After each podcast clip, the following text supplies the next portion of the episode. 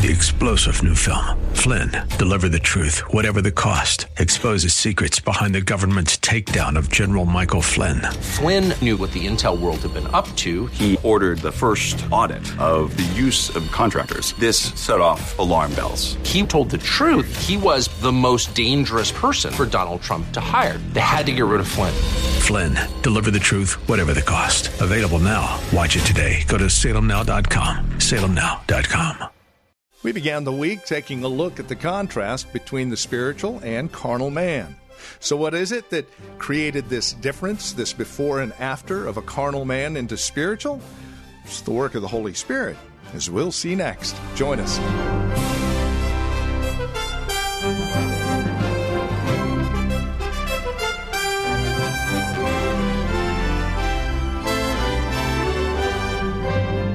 The spiritual man and the carnal man. These first eight verses in Romans 8 gave us a great picture of these two people.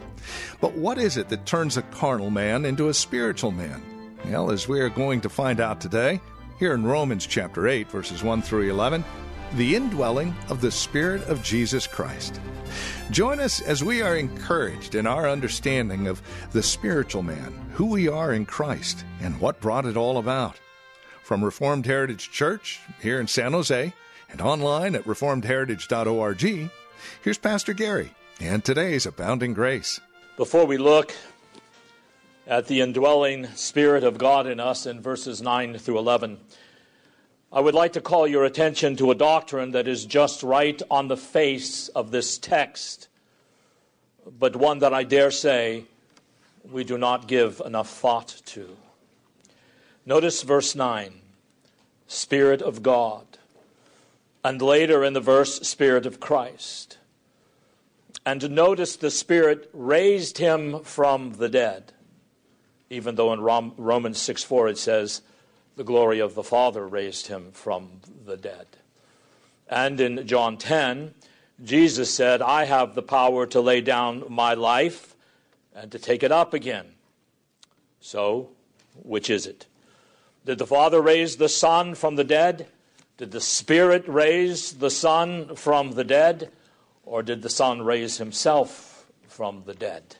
And is he the Spirit of God or the Spirit of Christ? The Christian church has professed without interruption that within the one undivided essence of God, there exists a plurality, specifically three persons the Father, the Son, and the Holy Spirit, each of which is fully and eternally the one true God. Now, God's essence to us is unknowable, it is beyond us. He never even attempts to explain it. It would be like us trying to explain atomic science to a grasshopper, just simply a waste of time. So, what God does give us is little sparks of His glory, sometimes very practical, so that we can see the outworking of His essential glory, which is incomprehensible to us, so we can see it played out in actual history and in redemption for our salvation. That is what we see here in our text. The Holy Spirit is the Spirit of God. He is the Spirit of Christ. The Lord Jesus is our mediator who was endowed with the fullness of the Spirit. And perhaps here there are hints of what theologians speak of as the double procession that the Holy Spirit proceeds from both the Father and the Son. But even more, here we see the inner working of each of the three persons in our salvation. The Father raised the Son, the Son raised himself, the Spirit raised the Son.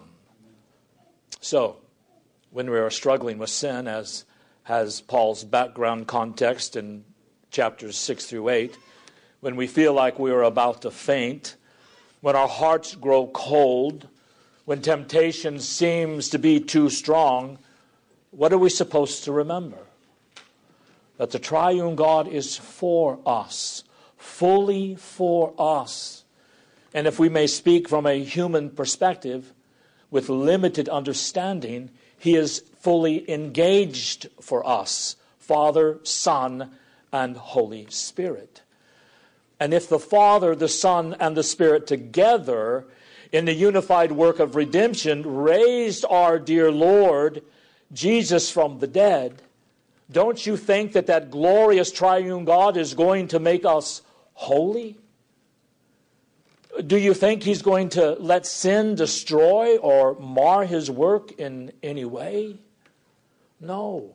If God, Father, Son, and Holy Spirit is for us, as Scripture says, who can be against us? So when we struggle, we need to see His glory. We don't need to look inward, there's no hope there. We don't need to look at what other people are doing because there's no hope there either. We need to look at the glory of God revealed in the face of Jesus Christ and be encouraged that the living God has set his own hand to save us, as he shows here, by raising his son from the dead so that we might walk in newness of life. So let's just look at each line in this, in this um, uh, passage. But you are not in the flesh but in the Spirit. Now, I don't know about you, but I don't know if I can hear anything more encouraging than those lines. I, I tried to think of something this week. What could I hear that could be more encouraging than for an apostle of God to look at me and say, You're not in the flesh, you're in the Spirit. How did he know this of these Romans? I mean, there's no here, I want you to be in the spirit, not in the flesh. You see, this is just a declarative statement. You are not in the flesh, he says to these believers, but you are in the spirit. This is very encouraging. But how do we know this? Notice, if so be that the Spirit of God dwell in you. Here's how we know we're not in the flesh, but in the Spirit. If the Holy Spirit dwells with us. This is one of the greatest pro- uh, promises of the new covenant. Turn with me to John chapter 6 for just a moment. The Lord Jesus speaks here of this indwelling presence. It's John 6 56. He says, He that eateth my flesh and drinketh my blood dwelleth in me, and I in him. Look over at John chapter 14, verse 23. Jesus answered and said unto him, He that eateth my flesh and drinketh my blood dwelleth in. I'm sorry. Jesus answered and said unto them, If a man loves me, he will keep my words, and my Father will love him, and we will come unto him and make our abode with him. Then in John's later writings, 1 John chapter 4, verse 15. Whosoever shall confess that Jesus is the Son of God, God dwelleth in him and he in God. Then in 2 Corinthians chapter 6, 16. And what agreement hath the temple of God with idols? For you are the temple of the living God. As God hath said, I will dwell in them and walk in them, and I will be their God, and they shall be my people. Wherefore, come out from among them and be ye separate, saith the Lord, and touch not the unclean thing. And I will receive you, and I will be a father unto you, and you shall be my sons and daughters, saith the Lord Almighty. So when we come to Romans 8, and we have this promise here that we are not in the flesh, but in the Spirit, and if the Spirit of God dwells in us, we are brought face to face with one of the most glorious promises in all the Bible that God Himself will dwell with us. This is to go back to the Garden of Eden, where we have no sin barrier between us and God. Remember, there's no condemnation, chapter 8, verse 1, to those who are in Jesus Christ. We have free access. We have peace with God through our Lord Jesus Christ. We're all forgiven of our sins. We have peace with God. And now God, by His Spirit, dwells with us and makes us His temple. Now, most people, perhaps, when they hear this, that the Spirit of God dwells in them, they think, well, I should probably be, be speaking in tongues.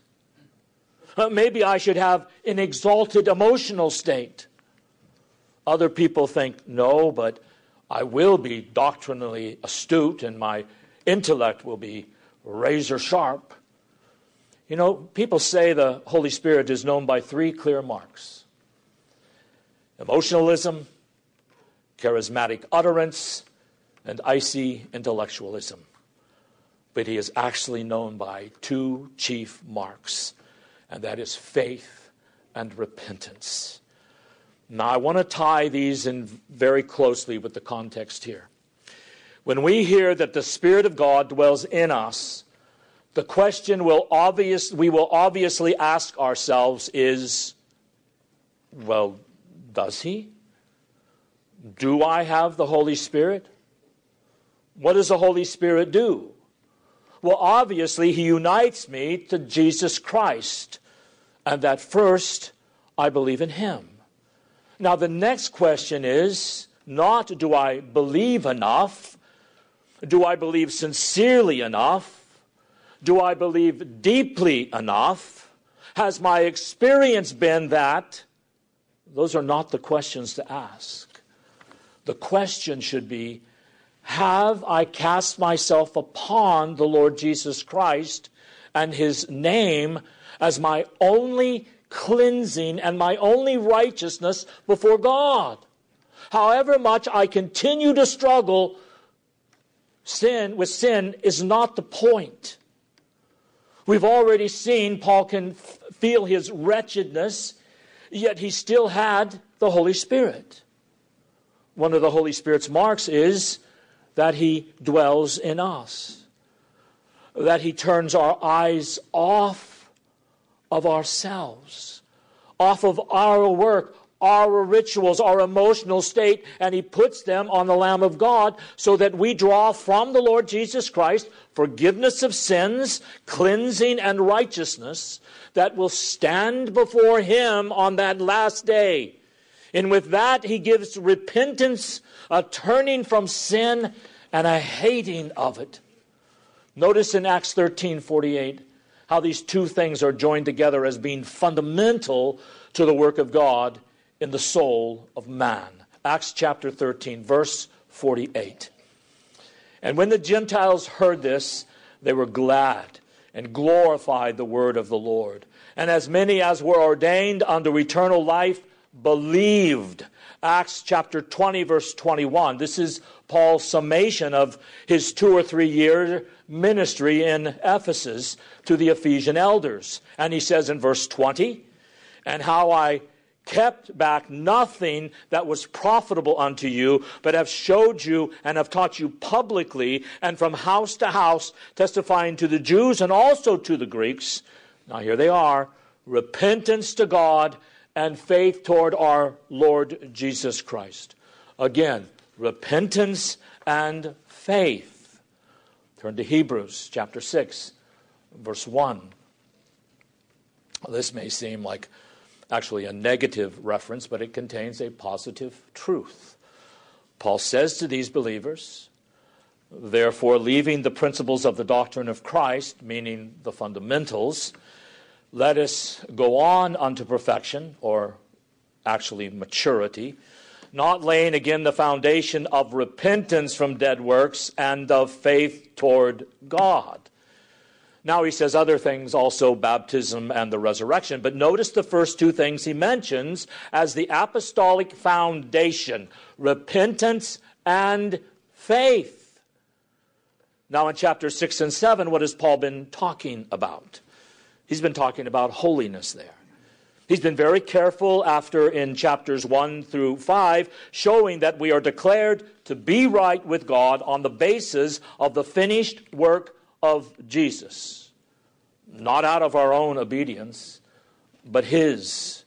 Then in chapters 6 through 8, he has been showing how that principle will work out in your lives and that we will all be holy through it. Now, when he comes to chapter 8, he's been contrasting the carnal, fleshly, sin enslaved man with the spiritual man, as we saw last week. Now, Paul knows because he was taught by the Holy Spirit that when we start talking along these lines, one of the things we're going to struggle with is do I have these things enough? Do I have enough walking in the Spirit? And then, of course, this leads us to start examining ourselves with minutiae. We start with, well, there is this imperfection in my life, that there is this sin. So I must not really be a Christian. So I need to yet, yet have another experience of grace. Uh, some people even think maybe I need to be baptized yet again. So the cycle and the spiral just goes on and on of inward looking and weakness and doubt and, and despair. Do you remember something about both faith and repentance? They are looking away from me. Faith is looking away from performance, my level of attainment, my emotional state. And faith in Jesus is looking at him. It is looking and believing that He is our righteousness. He is our cleansing before Almighty God. And it's the same thing with repentance. Why do we repent? Our confession says in chapter 15 that out of a sense of the danger of sin and the holiness of God. So both faith and repentance are looking away from self. So when we read verse 9, but you are not in the flesh, but in the Spirit, if so be that the Spirit of God dwell in you. The purpose of this is to give us encouragement, not to make us morbid self executioners. Have I believed enough? Have I felt enough? Have I obeyed enough? No, the Holy Spirit says, Do you hate your sins? Are you endeavoring to repent of them? Do you believe the Lord Jesus Christ as the Son of God and Savior of sinners? Then you have Christ. Because let me tell you something there is no one who can say Jesus is Lord sincerely except by the work of the Holy Spirit. There is no one who can hate sin and beg God for mercy except they have the Holy Spirit. There is no one who can resist sin and turn from it and make it make even the slightest progress in really overcoming it except they have the Holy Spirit. So there so we see this little progress in us maybe we see what we sometimes call small faith. Well, remember the disciples said, Lord, increase our faith. And Jesus said, It's not the amount of the faith, it is the one to whom your faith looks. It's not the amount, because it is not your faith that saves you. It is Christ who saves you, the Son of God, through faith. It is not your level of holiness that saves you, that guarantees that you have the Holy Spirit. Is there any power to resist sin in you? Is there any strength unto holiness? At times in our lives, there can just be an on our face before God, weeping over our sins, asking for mercy, seeking God's grace to overcome them. That doesn't come from us. That comes from the Holy Spirit, beloved. If you experience these things in your life, You have the Holy Spirit in your life. So be encouraged when you see these things in your life. Isn't it everything that God has promised? Is it everything that we even want? No, of course not. Because we want to fly to heaven in obedience to God. We want to shout from the rooftops of God's glory and His power and His majesty. And yet, we, we do have this treasure in broken pots. So when we see any faith, when we see any turning toward God in repentance and a hating of our sins, we must thank God and recognize the Spirit's own marks that we belong to Him. And therefore, we belong to the Lord Jesus Christ.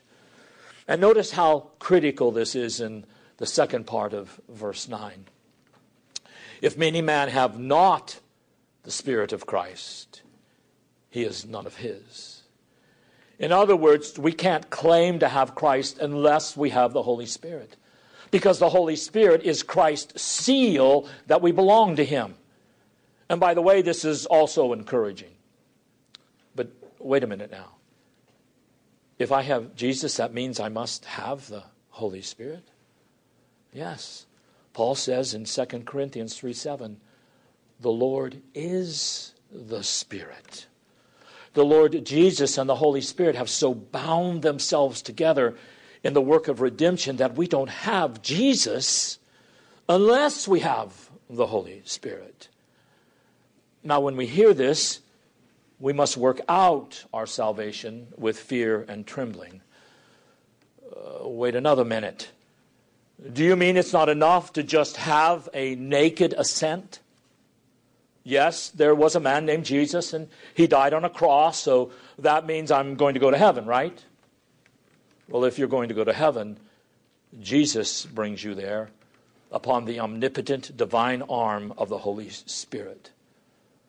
Now, on the one hand, that should encourage us that in our battles against sin, we don't battle alone, but we do battle. Think of the worst sin of your life, the biggest struggle, the biggest heartache. If you are in the Lord Jesus and you're walking with Him, you are never alone. Now, sometimes in our stupidity, we act like we're alone, and we don't call upon the name of the Lord, and we don't meditate upon His Word, and we don't draw near to Him, but we are not alone.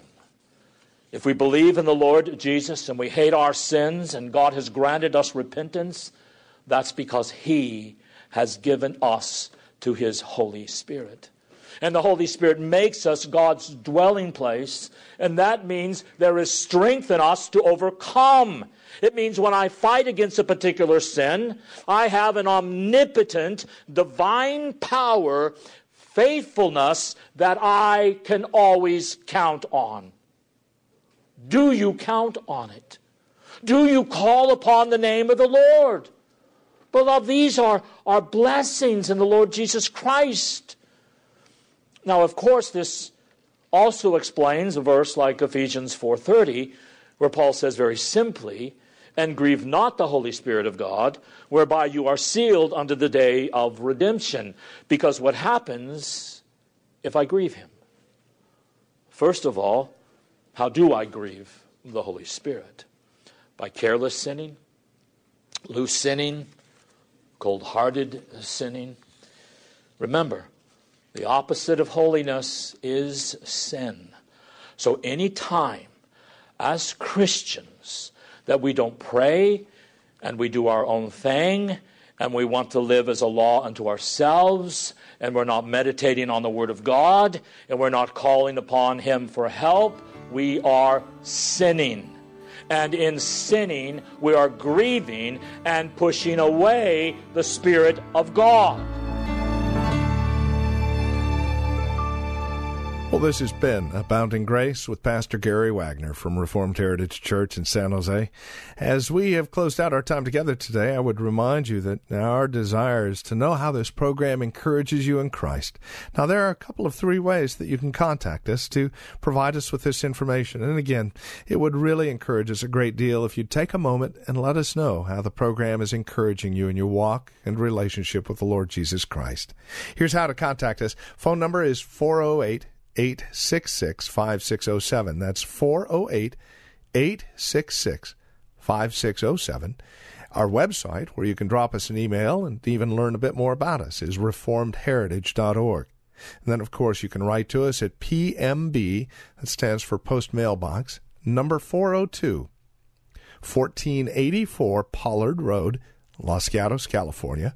The zip code is 95032. Now, there is another way you can contact us, and this would be the best of all, especially if you're not involved in a church at this time. Plan on visiting. Let us uh, fellowship face to face, as it were. We meet at Lone Hill Church, 2 in the afternoon on Sundays at 5055 Lone Hill Road in Los Gatos. Directions can be found at our website, reformedheritage.org, or by calling 408 866 5607. By the way, copies of the broadcast are just $5. Mention today's date when you contact us, and we'll get a CD out to you right away. Thank you for joining us today. Until next time, God bless.